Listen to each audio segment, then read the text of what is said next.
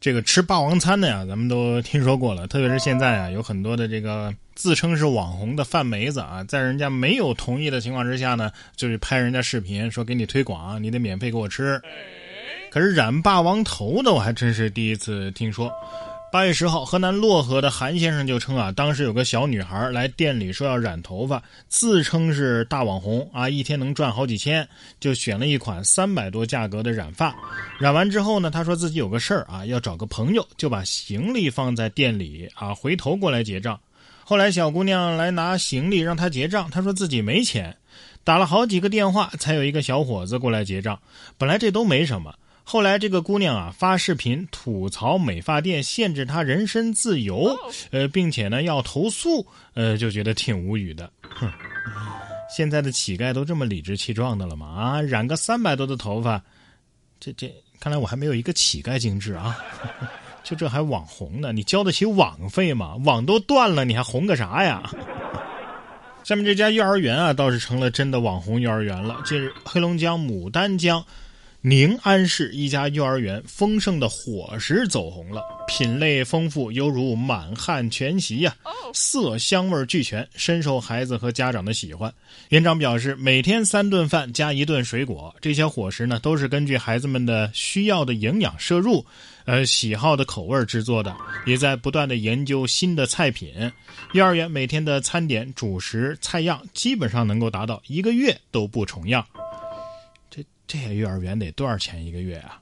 啊，打听一下，五岁零三百多个月的宝宝还能收吗？我可以自己照顾自己，不需要阿姨给擦鼻涕。我仔细看了一下，我觉得这些饭菜啊，确实有点太油腻了，不适合孩子吃。来，给我吃。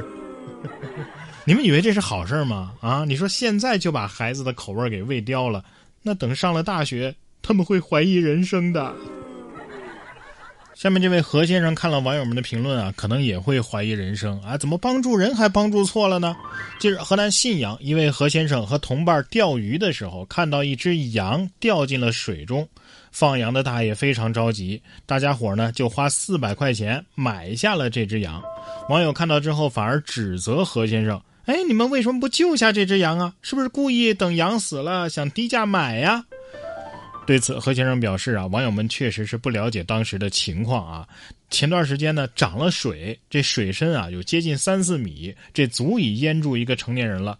最后呢，大家是用线把这羊啊给勾上来的。至于这个卖价四百块钱呢，也是老人自己说的，大家还都没还价呀。买下羊之后，老人还非常感激，一直说遇到了好人了。哎呀，喷子们啊，你们怕不是在指责人家的道德？而是看到羊馋了吧啊，不知道你们馋不馋鱼啊？等哪条鱼淹死了，你们也低价买呗。我估计啊，这要是当时人家跳下河去救羊，你们又得说，哎，这人是不是傻呀？啊，人命换羊命吗？所以说呀、啊，各位记住以下四句话，能让你解决百分之九十九的烦恼。哪四句？一，关你屁事儿；二，关我屁事儿；三，你就当我死了吧；四，要不你报警吧。你别说，下面这位啊，还真就报了警。近日，吉林白城一位男子韩某，为了替朋友出气，在微信群里辱骂同村的居民，辱骂时间呢长达五分钟，而且语言啊相当的粗糙，气焰也很嚣张。同村居民认为韩某自己给自己造成了极大的心理伤害，随即就报了警。接警之后啊，派出所民警立即展开了调查，及时的固定了证据，并且依法的将韩某传唤到派出所。韩某对其在微信群内辱骂他人的行为供认不讳。目前，韩某因为故意辱骂他人，被依法行政拘留十日，并处罚款三百元。骂了五分钟，大哥这词汇量不小啊啊！你替朋友出气，你看你朋友替不替你坐牢呢啊？哎，请问有人在游戏里辱骂我十分钟，我能报警吗？要这样也能抓起来的话，那请把我驾校教练抓起来吧。这位民警一看就是受过专业训练的。你说是不是这样啊？就是在群里边骂人是违法的，但是你私信骂人，它只是道德层面的问题。其实就是这样，有时候啊，不管事情大小，我们都要学会掏出法律的武器维护自己，是吧？这八月九号，安徽的阜阳一男子就因为拖欠农民工八万元的工资，八年的时间了，被法院的工作人员上门执行。面对突然上门的执法人员和债主，男子的妻子啊，起初还想跟债主打感情牌，见没效果之后呢，又跟执法人员说、嗯、能不能先还五万呢？多次协商无果之后，执法人员便要对男子上措施了。一旁的妻子眼见这情况不妙啊，赶忙劝阻：“哎呀，这个现在不要说八万啊，就是八十万，咱们也能还得上。”哎呀，所以这手铐的出场费是八十万，是吧？这种人跟村里养的猪有个共同点，什么呢？不到最后一刻他都不认命。所以看到没有，人家有钱，人家就是不给。